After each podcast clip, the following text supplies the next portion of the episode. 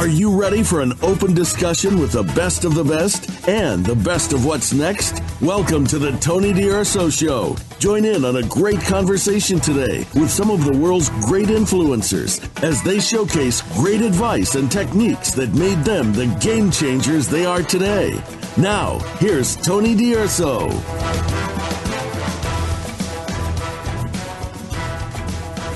Hey, thanks for hanging out with us.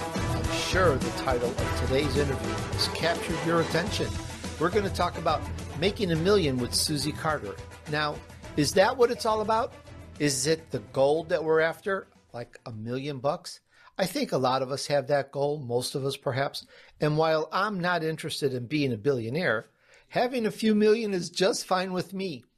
And we have so much to cover. I've got fifty-two thousand three questions, so I'm going to make this little intro really short. But while we're at it, this is all about helping you and your friends turn your vision into reality.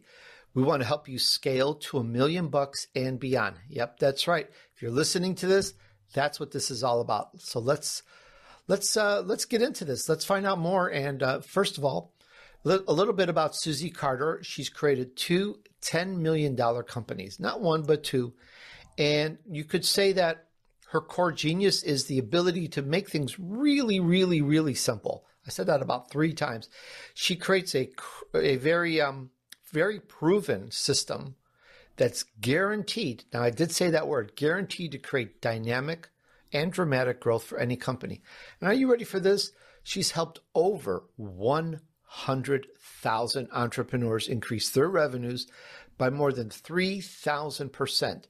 And she's worked with top business moguls all over the world that are household names. You recognize, you know many of them today. So I want to ask you that question. Do you want your revenue to grow more than three thousand percent? Let's raise our hands. Let's get into it. Hi, Hi Susie. Welcome to the Tony D'Urso Show. Tony, thank you for having me. And more importantly, thank you for doing what you do. We need more people like you sharing the good message, finding amazing people to enlighten us, to help transform our lives. So thank you for being a leader in this industry. The honor is mine. It's so much fun to connect entrepreneurs and small businesses and, and career-minded people, to connect them with people at the top of their category, our elite entrepreneurs such as you. And we're all looking forward to making a million with you and learn about your process. But kind of let's go, we'll go back a step. I've, I just said just a tiny smidgen about you. So what's your backstory, Susie?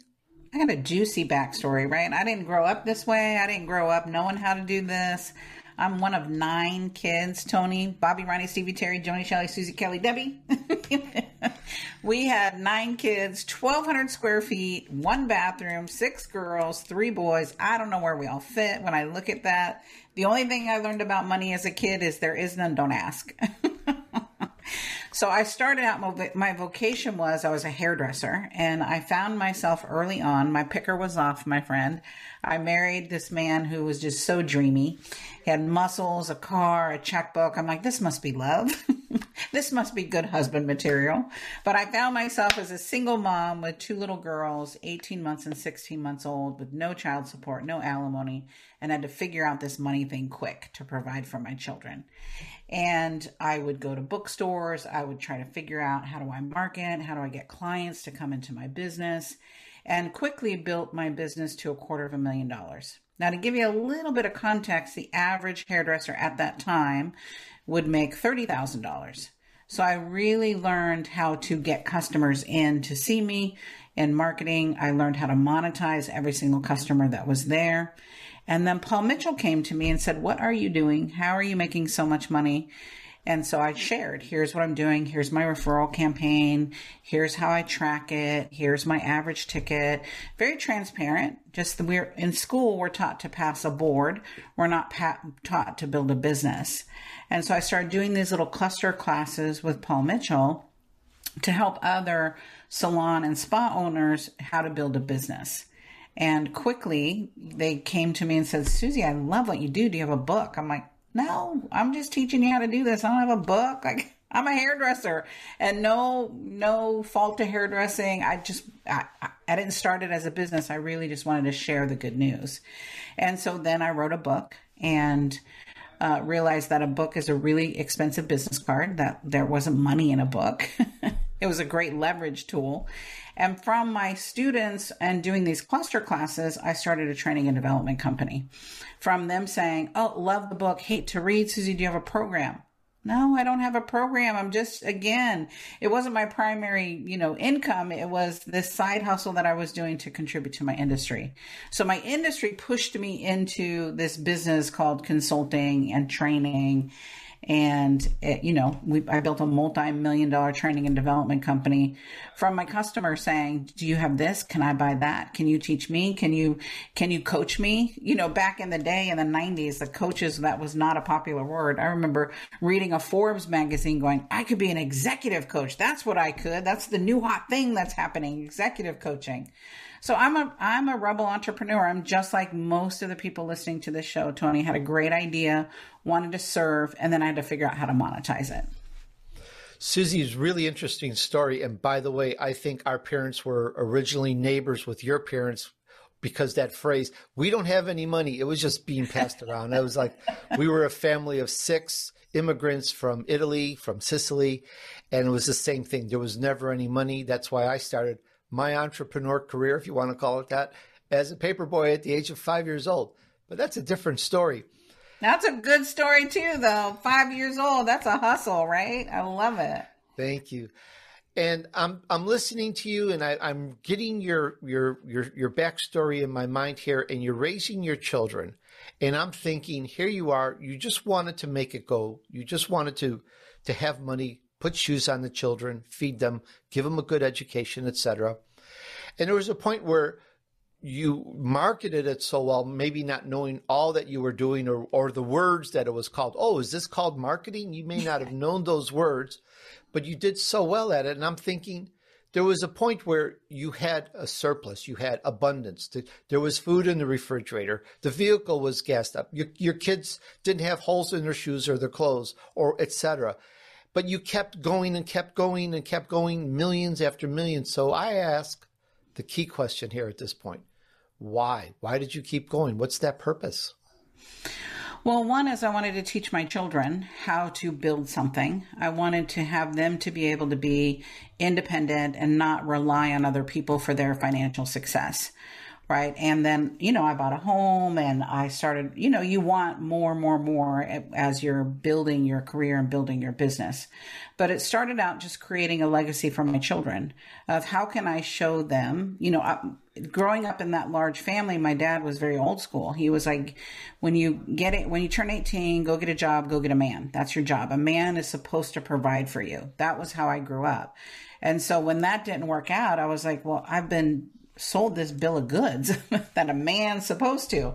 Now, that's old thinking, generational thinking, but that was part of my money blueprint, if you will, and having to shift that. So I wanted my children, my daughters, I have two daughters, to really look at if it's meant to be, it's up to me. You can create anything that you want. You can have anything that you want, right? There's the work ethic. You have a great idea. Let's monetize that idea.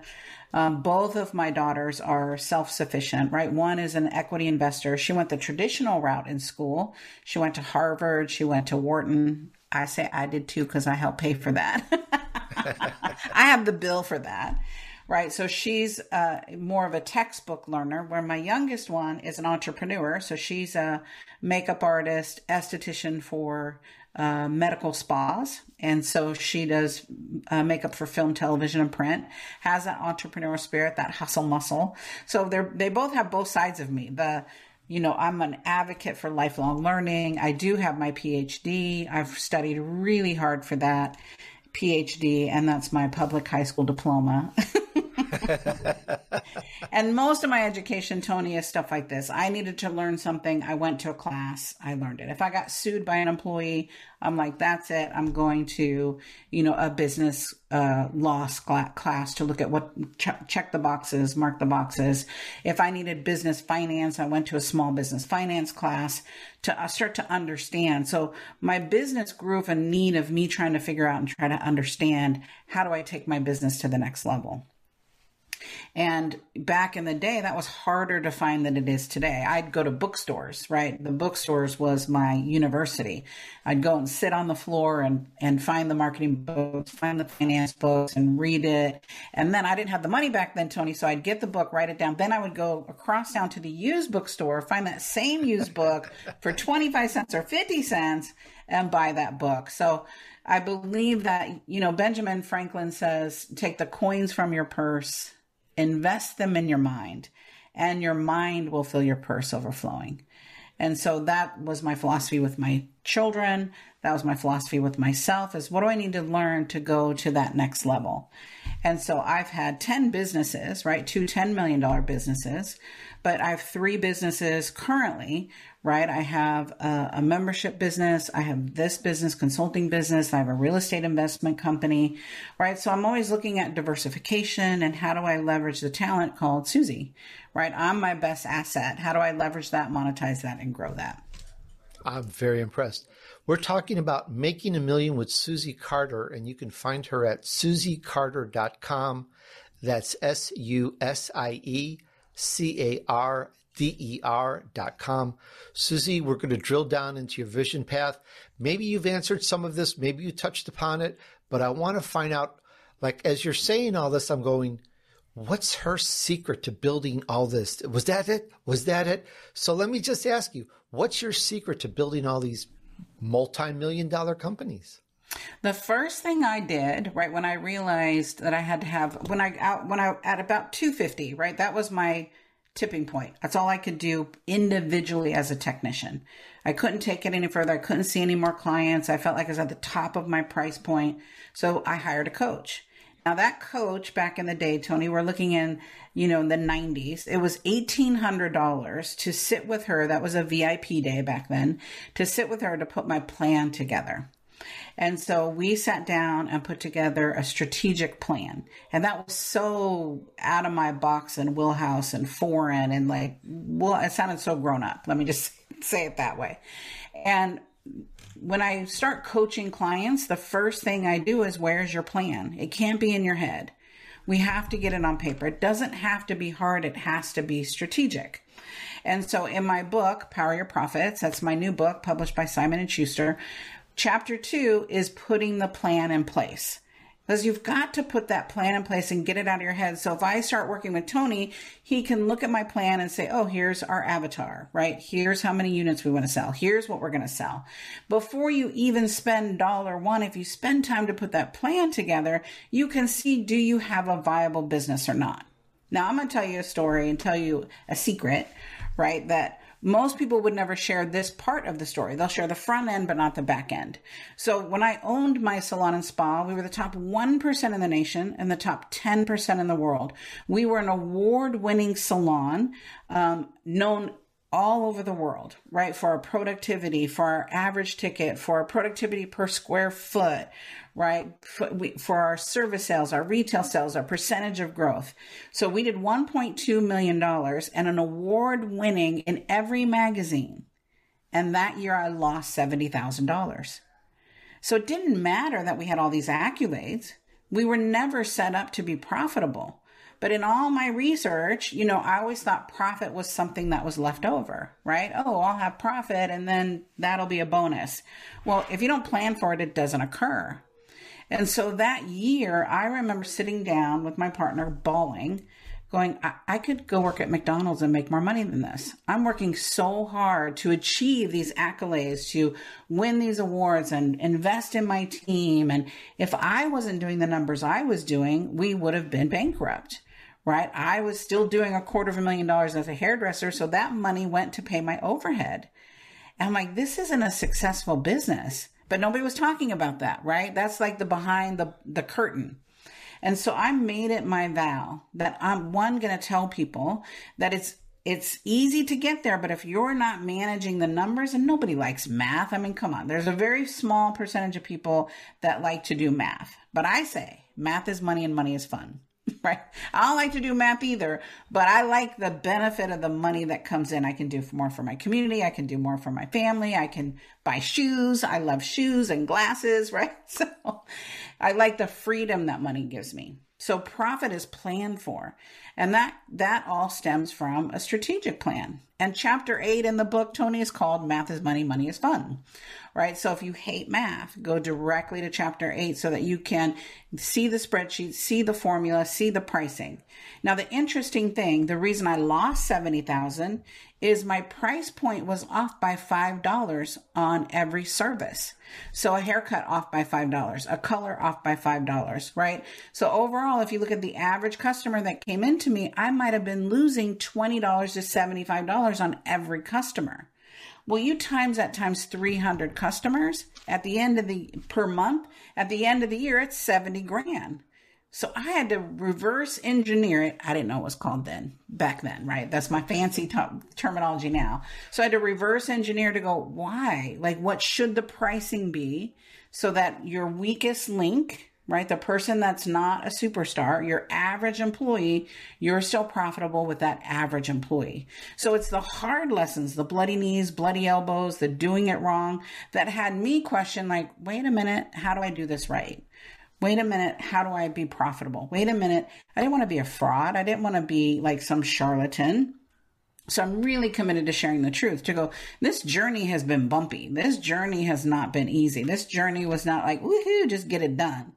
I think the difference is I have the tenacity to keep doing it, right? I have that fortitude to go, hmm, let me figure it out. You know, and again, I've always just relied on myself. So if I wanted to continue to provide for my children and give them the best education, which they both had, that takes money, right? Money is just the the exchange that we do for products and services in the world. Now, Susie, you've taught and trained over one hundred thousand entrepreneurs, as I mentioned earlier. And for everyone listening, as I understand it so far, the takeaway, the first thing that I that I should have in place, that we should have in place to build a company is we need a plan, a full plan. But there's got to be more to it than here's my plan. It's got stuff on it. So yes. Can you tell us some of that secret sauce? What's the stuff that's got to be in our plan? Yes. So if you look at statistically, fifteen percent of every entrepreneur's success is their vocation. It's their technical ability. So for me as a coach and a speaker, this is fifteen percent of my success. The other eighty-five percent is the sales. How am I going to sell it? The marketing. How am I going to go find those customers that want what I have? The operations. What are the things I need to put in place so that business runs without me? And then the finances. And so your business plan has the sales, marketing, operations, and finance in it. Right? Your fifteen percent, don't get me wrong, has to be amazing. You've got to be the best of the best. You have to work on that as well. But my job as a strategic coach is to work on the eighty-five percent because I'm not going to coach doctors on how to be doctors. You went to a lot of schooling for that. You know how to do that. But I can coach you on how to run your practice, right? Graphic designers, I can t- teach you how to run your business and how to price your services. I'm not going to tell you how to do the vocation of what you're doing, right? Same thing with attorneys, same things with landscape designers, right? So students started coming from me, right? I was in that beauty niche and they're like, Susie, will you coach me? And at first, Tony, I was scared. I'm like, I know nothing about a medical practice. No. And you have way more education than I do, right? That limiting mindset of, am I good enough? Can I teach this? Can I not teach that? I had to get over that, right? Because students kept coming up to me and say, will you coach me? Will you coach me? Will you coach me? And so my, here was my strategy, Tony, back in the day. I'm like, I'm just going to double my price and they won't pay that. And then they'll go away. Well, they did not go away. They paid my double the price. I'm like, okay, I guess I got to figure this thing out called entrepreneurship. And the thing I learned in that, Tony, is business is business is business. We all have cost of goods, right? We all have fixed costs and we all have a profit margin. And when I look at the accounting standards, they will tell you for every industry what your profit should be, what your cost of goods should be, what your fixed per- fixed cost should be so that you're working in percentages to go, oh, I have to keep this cost at thirty percent or fifty percent, whatever that number is, right? So the information now is out there. It's just you being disciplined enough to put that information together so you make an educated decision as a business owner. Susie, there's so much I want to go with this, and I want to know how you do it. But before I get into how you do it, which I can hear the audience going, how does she do it? Teach me, teach me. I'm thinking, have you shared, like, perhaps the biggest lesson, the biggest thing that you've learned in growing a in growing a business? Because we want to learn from your experience. So maybe there's something there that we can learn before we get more into the secret sauce of it all. Yeah, so I would say the hardest lesson, the most humbling lesson, the most embarrassing lesson, the most eye-opening lesson, I'm going to give you the meat, the dirt, the scoop. So in two thousand seven, I just sold one of my businesses for ten million dollars. We got half the money up front and we got half the money on the back end. And so we got about five million dollars in cash, paid taxes on that cash, right? We we ha- still had our real estate investment company. So I've always invested in real estate. So I was heavily invested in that. And if you think back to two thousand seven, that was a big bust, right? So what took me twenty years to build was destroyed overnight. Right. So we lost about ten million in assets, right? In our real estate investment, we had buildings, our personal home, we were upside down. We were so heavily leveraged. And Tony, I remember, you know, being on the floor crying, and not like a pity party, but I'm like, I, I don't have twenty more years to rebuild this. I, I, I can't do this again. Right. I, I was a good steward. And I remember praying, going, I, I did everything my coaches said. I did everything that I thought I should do. I gave to my communities. Like, I'm justifying with God, right? Like, why? I, I don't understand. And, you know, when I was on the floor bawling, I wanted to stay there for a long time. I heard a voice inside my head that said, I will never leave you and I will never forsake you. Get up. You know what to do. You know what to do. Go tell the people. I am not telling people. I just lost all my assets. But what I realized is it didn't take me twenty years, because now I had the experience of those twenty years, right? And the lesson that I learned, because in every failure, I want to I want to learn the lesson. What did I learn? What did I learn? What did I learn? Right? So that my students, my friends, my colleagues don't have to go through the same lesson, right? Too, uh, I was investing too risky, right? I didn't have enough secure investment. And so it took me five years to rebuild those assets, not twenty years, because now I knew the system of money. Now I understood what I needed to do. I did the exact same strategies I did before, but I was not leveraged as heavy as I was leveraged before. And so I had two clients at that time. I had Lisa Nichols, who's one of the top motivational speakers in the world. And I had John Assaraf, who it runs um, uh, Brain Science. And so John's company, I did a turnaround situation for him. And Lisa, I built her company from eighty thousand to ten million. I just did for them what I had done for myself. And that gave me the confidence again to go, oh, I didn't, you know, I was throwing the baby out with the bathwater, right? You're, you're in a failure, whether it's a failed marriage, failed financially. We just, you know, hit or beat ourselves over the head and go, you know, I'm not good enough. I'm not worthy enough. I, I should have known better. I did all that stuff, but at the same time working through it. Cause again, I had to still provide for my family, right? I'm still the money, the breadwinner. I'm still the person providing. So I didn't have a lot of time to have a, a long pity party. I had a pity party, my friend, but not a long pity party. And so that that's part of business. And I, I don't, you know, that's not good news or bad news. It just is. Like, you will have the high highs and the low lows, right? Depending on what you're doing in your business, right? We all experience some kind of hiccup, bump, collapse when the pandemic hit. But the pandemic isn't an anomaly. There's always a recession, a depression, a pandemic, a something that's going to happen in the economy. It's, do you have um, the tenacity to weather the storm? Do you have the conviction to weather the storm? I had a conviction for myself and my children. I had a conviction for my clients to say, let me help you not make this mistake. You might make another one, but you're not going to make this one. So that was probably the biggest hard lesson. Thank you for sharing that. And as you've just said, l- literally, can I say everybody one hundred percent, we've all had some issues in the past yes. couple of years with what's gone on. We've been affected, or family or friends have been affected, or thrown out of business, or brought down to our knees. I had something similar in a, in a prior business. Four times in seven years, we were taken down to our knees be- because of new federal regulations.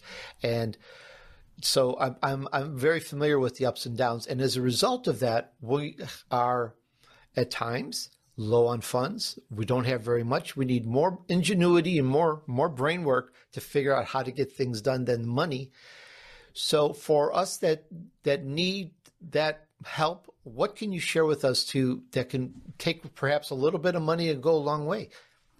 Yes, I'm going to say that when I when the pandemic hit, I'll just give this recent challenge we're all experiencing, right? The minute I did was I looked at my profit and loss and went, where's the fat, right? Where's the things that's nice to have, but not needed to have, right? So I looked at software that I was using that was nice, but I wasn't using it on a daily basis, right? I cut my P R expenses, right? I was launching the, my book, Power Your Profits. I'm like, I don't need that expense. I will be a rogue marketer, right? So I started cutting the fat and then kept the meat, which were salaries. I let a couple people go, right? But I kept the main people that were helping me produce the results. And then the next thing I went is, what's my sales strategy, right? I hate someone telling me no, right? I'm an entrepreneur because nobody's the boss of me.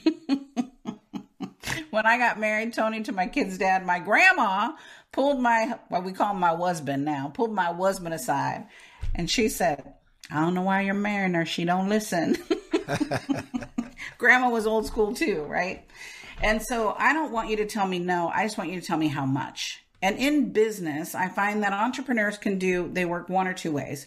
They can work on the gross number. So if I say, Tony, we're going to do one point two million dollars a year, that means we got to sell one hundred grand a month. A lot of entrepreneurs, that would just make them check out, overwhelm you, you know, put you to bed. So I learned for myself, and I learned this from me, because if you told me, Susie, you got to sell one hundred thousand, three hundred thousand, I'm just going to go cross-eyed. But if you said, Susie, you just need to sell ten of these things. ten of these things will give you one hundred grand. Oh, well, I can sell ten of those things in thirty days. That's easy to do. What do I need to do every day to close those ten sales? Right. So again, it all boils down to a formula. And I'm, I'm not an accountant. I'm not a C P A. This did not come natural for me. I created these rogue spreadsheets so that I could understand how many units do I need to sell? How many customers do I need to talk to based on my closing percentage? So my closing percentage is one in five. So I, if I want to close ten people, I've got to talk to fifty people to close ten people. And that's the formula. So I don't have to think I've got to talk to all these people. Nope, fifty. fifty qualified people will get me my ten sales. Now, sometimes my closing ratio is higher. It might be, you know, one hundred percent for that call, but on average, it's one in five. And so when you know the numbers, you stop beating yourself up. So a lot of times we're going, I just suck. Well, do you suck or does your marketing or lead strategy suck? I believe, Tony, that business, where's my... is like this combination lock. So I'm holding up a combination lock like we had in school, right? Or if you go to the gym, you have a, a dial combination lock. And do you remember these, Tony? Like you'd stand at that locker and you would do the dial and it felt like ten minutes, but it was probably two minutes, right? Trying to open the combination. Well, business is like this combination. One tick off and this sucker's not gonna open. So if you have a tick off in your sales, not gonna open. If you have one tick off in your marketing, not going to open. If you have one tick off in operations, right? If you don't have follow-up strategy, not going to open. So instead of me beating myself up, if I'm not looking at, if I get distracted, you know, we are, we're entrepreneurs, squirrel, sparkle, then I can look at, well, what about the combination doesn't work? So it allows me to objectively not beat myself up because we as entrepreneurs, we beat ourselves up continuously. So it allows me to look at, oh, my lead strategy. I might be getting leads in, but they're not the right leads. So how do we find those qualified leads to hit the result that you want to create, which is your financial plan? The financial plan is the foundation. And I'm not talking about a financial plan where you don't believe in it, because there's sometimes we put a plan together. It's so big that it scares you, but it immobilizes you. So I don't want it to immobilize you. I want it to excite you. I want it to push you a little bit, get you out of your comfort zone. And then the rubber meets the road. What action do I need to do today to hit that revenue goal? Susie, you mentioned a few times your book. And first, uh, two two questions here. One is we, we can go to susie carder dot com and get the book. And the other thing is, while I hear you and you know your stuff, you have talk to talk and you walk to walk, you talk to talk. You're a doer. You just don't say do this. You, you, you've accomplished far more than than than, than a lot. You're you're way up there in terms of accomplishment. But still, I want to ask you, there's so many books on making money, on profiting, on entrepreneurship, et cetera. What what would you say is makes your book so unique? Well, my book is based on thirty years of business and building ten multi-million dollar companies and two ten million dollar companies. It's the roadmap of how do you build a ten million dollar company, whether you're starting with ten thousand, right? Because my first businesses, I bootstrapped. I had no money, right? I was a single mom trying to figure out how to feed my babies, right? From bootstrapping. So every dollar in, fifty cents went to me, fifty cents went to the business. Or every dollar in, a dollar went to the business, and I hope the next week that I would make, you know, two dollars. And so it's the roadmap of building the foundation of building a business. Now, what I love about the book, my editor, she's a genius, right? She helped me put it in chronological order and step by step, but it's really not that kind of book. I'm an entrepreneur. So my, my learning style is A, B, C, E, elephant, zebra, G F I, right? So I'm kind of, we're all over the place. And as an entrepreneur, you might be starting out and you're, you're doing six figures, but you need to figure out, I'm, I'm not good at sales. So if you're not good at sales, go directly to chapter six, selling your services. I give you my one hundred thousand dollar script that I use still every single day when I'm on sales calls with clients. I pull up my sales script and I follow the script because the script works. I've been using it for twenty-five years, right? So I'm giving you the it that you need to grow a business. Every chapter has an assessment. So you're assessing where you're at. I'm not giving you theory or concepts. So where are you in your sales cycle? And I give you here the ten highest income producing activities under sales. Here's the highest income producing activities under finance, under marketing, under operations, under exit strategy. So you can rate yourself, and then you can have a roadmap to go, oh, in sales, I need drip campaigns. I need follow-up sequence. I need client fulfillment. There's so much in sales that we think, well, what happens after somebody buys something? What's, what is that relationship then? So I'm giving you the roadmap for every piece of your business from your mindset. Right? Your net worth will only go as high as your self-worth, Tony. And so if I don't have a high net worth, if I don't a self-worth, if I don't believe that I can do it, if I don't believe my clients will pay it, then, then I'm right. My clients won't pay it. Right? So many people in this pandemic have excelled and so many people have failed. Well, what's the difference? Nine times out of ten, it's mindset. People have got into fear and scarcity and poverty and war and, oh my God, we're all dying. And then some people took advantage of people are sitting at home. Let's get them on the computer. Let's get them on Zoom. Let's, let's serve the market the way the market wants to be served. Because I know from my business right now, Tony, what worked last year is not working this year. So again, it's pivoted again. And if you're not willing to look at that, you'll go out of business. And so I'm not saying this has been an easy journey through this, this current pandemic, right? The other one was a financial market crash, right? Before it was a recession or a depression. Those, there will always be something. We have to look at our business like this combination lock to go, what's the formula today that's going to open up the financial freedom, right? Because all roads lead to finances, either negative or positive. Susie, you've brought up so many good points. I want to flip it around just a little bit. Maybe, maybe it's not a full flip, but not one hundred eighty degrees. But you've you've you've got your book, you've got your script, you've got your methodology. You you've been doing it for so long. You're very, very successful. Just to kind of recap, I'd like to know what's your biggest challenge right now. What are you facing that's that you really got to think with? Because because some of the stuff is like, yeah, we've been through the depression, the depression and the madness and the this and that. We don't know what the future holds. So, so what's happening with you right now on that? Yeah, so I love that because I want to be transparent. So again, I, I just said it earlier, what worked last year is not working this year. So we all move. So my, I have a training and development company. And so the old model was live physical trainings to an invitation to purchase, right? And we did millions doing that. When the pandemic hit, you couldn't be live anymore. I didn't know, Tony, that we could make the same money on a virtual event because we'd never done it, but we didn't have to do it, right? It's kind of like providing for my children. I didn't have to when I was married. I had this cushion called a husband and his paycheck. So I was really, I was doing business, but not like all of a sudden I had to do it. Right now, all of a sudden, we all had to change our model and go from live, live interaction with consumer, didn't matter what business you were in, right? I had several real estate brokers that worked for me. You could no longer show home, so you had to be creative. So everybody had to pivot.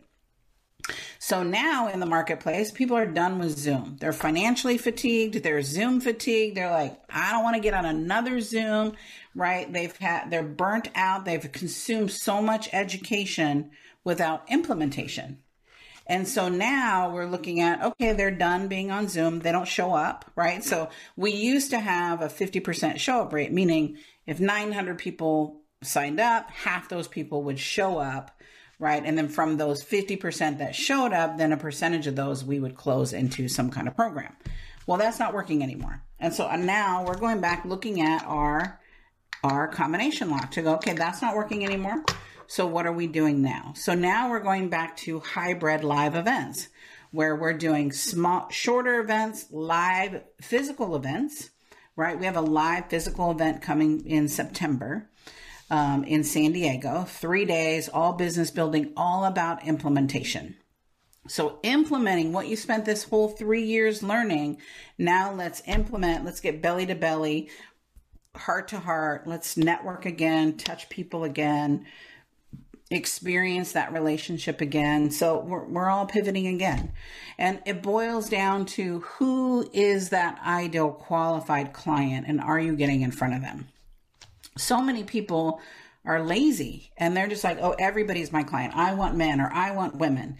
And then they go, I want them to make a hundred grand a year. Well, a hundred grand a year in L A and New York and Florida is poverty, right? So a hundred grand a year is not a lot of money.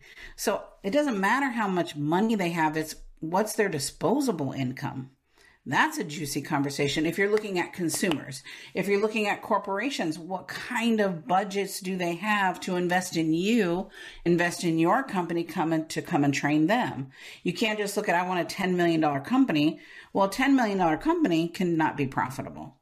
Only one point seven percent of small businesses hit the million dollar mark. one point seven percent.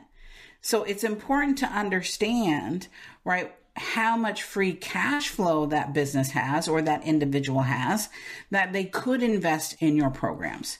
And you might need to do price tweaks, right? So when we first started, our pricing when we started is different than our pricing today.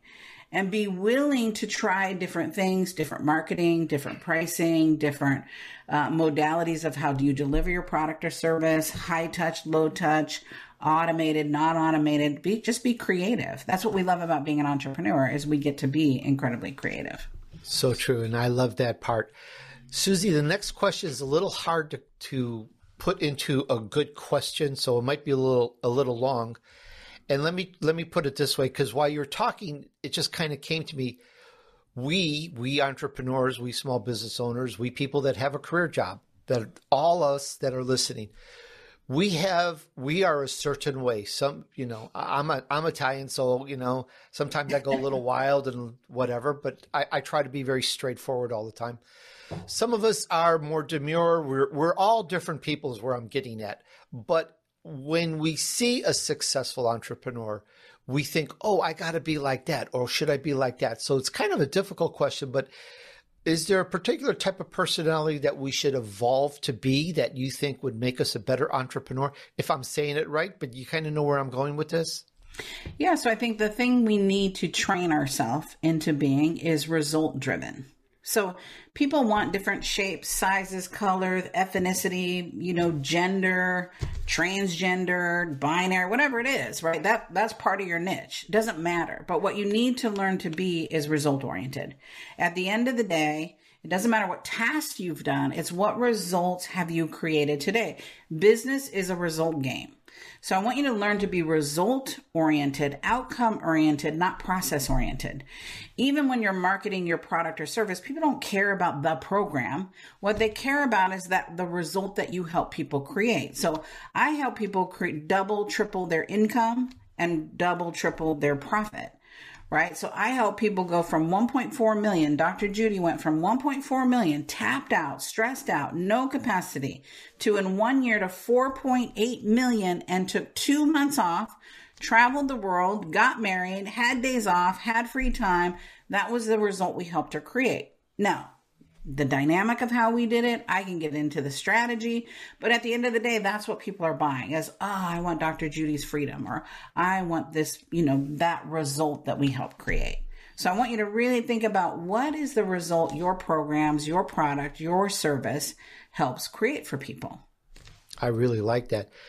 And one of the things that I'm thinking with that, I like that our personality should be results driven. I absolutely love it. And I think I could speak for an hour about what I'm getting out of that. It's really good. Yes. And that kind of leads me to this next question, though you may have just answered it you, uh, in this conversation. If you had to give one good piece of advice to our entrepreneurs today, aside from the fact, read your book and find out more about what you got because you're helping them be so successful, what would what advice would you give us today?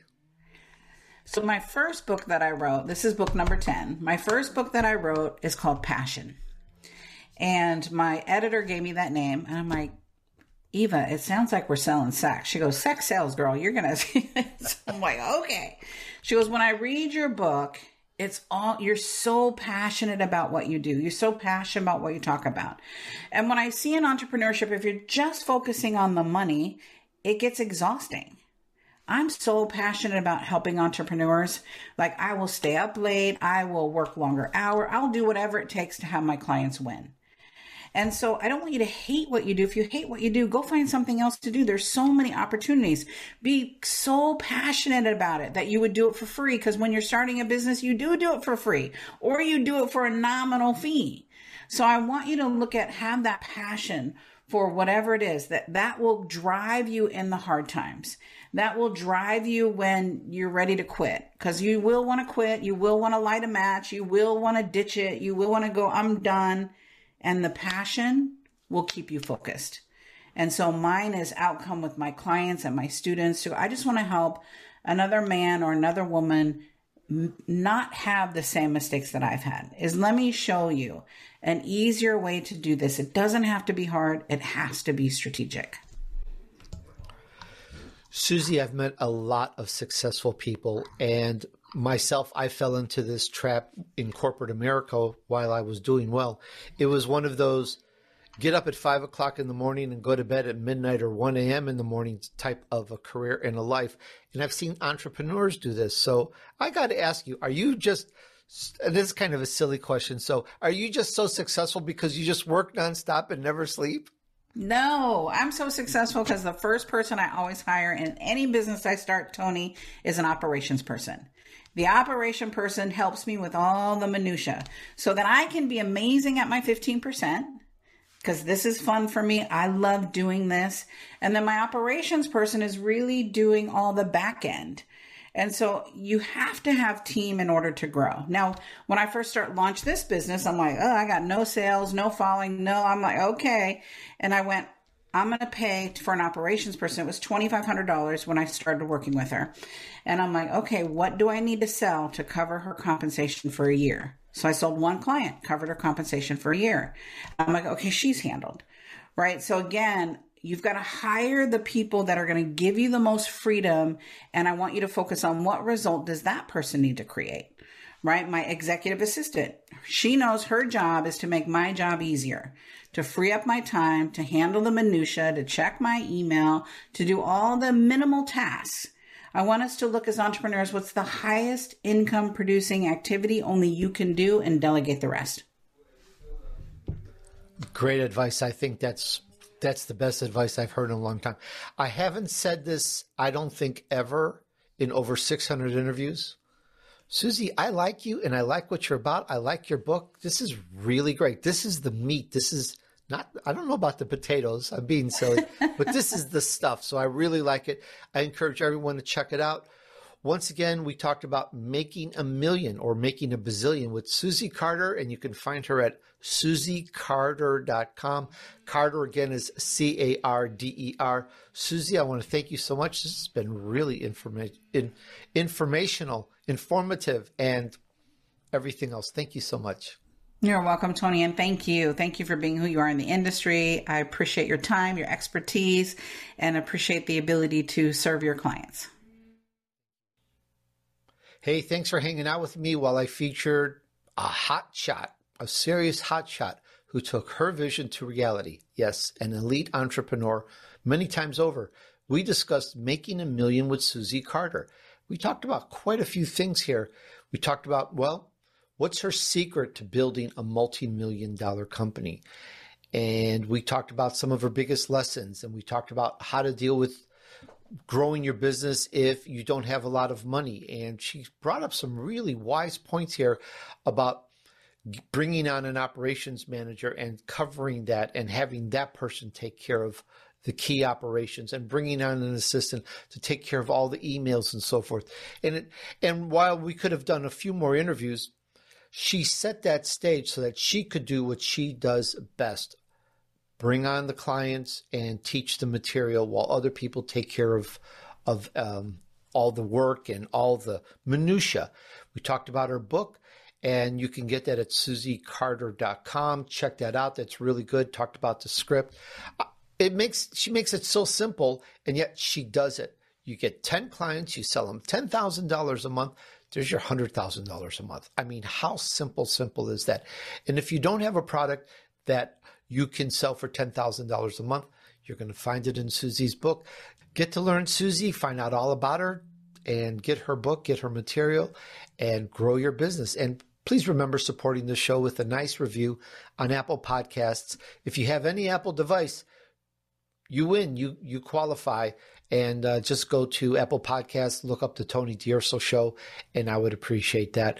And share this with a few friends and help them too, all right? So let's use this and let's help you move on your journey to success. Thanks, and remember, just take action. Success awaits those who persevere and remain steadfast despite the odds. Sow good seeds, do good deeds, and join me on the next episode of The Tony D'Urso Show.